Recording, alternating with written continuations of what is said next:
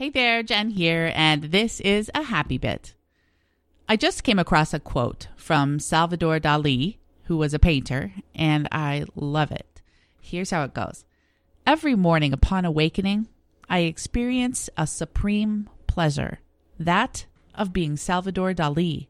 And I ask myself, wonderstruck, what prodigious thing will he do today, this Salvador Dali? So, what if you put your own name in there and you woke up thinking the same thing about yourself? Here, I'll try it. Every morning upon awakening, I experience a supreme pleasure, that of being Jen Riday. And I ask myself, wonderstruck, what prodigious thing will she do today, this Jen Riday? Try it out with your own name. It kind of gives you an amazing feeling.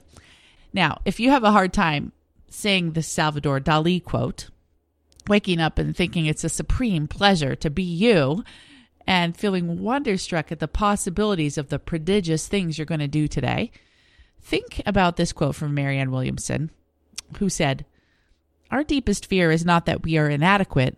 Our deepest fear is that we are powerful beyond measure. It is our light, not our darkness, that most frightens us. We ask ourselves, Who am I to be brilliant, gorgeous, talented, fabulous? Actually, who are you not to be? You are a child of God. Your playing small does not serve the world. There is nothing enlightened about shrinking so that other people won't feel insecure around you. We are all meant to shine, as children do. We were born to make manifest the glory of God that is within us. It's not just in some of us, it's in everyone.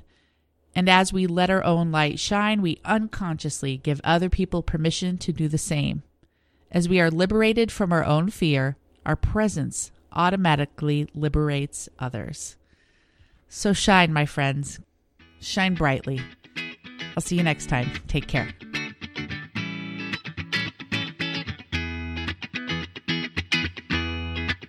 Thanks for listening to the Vibrant Happy Women podcast at www.jenriday.com.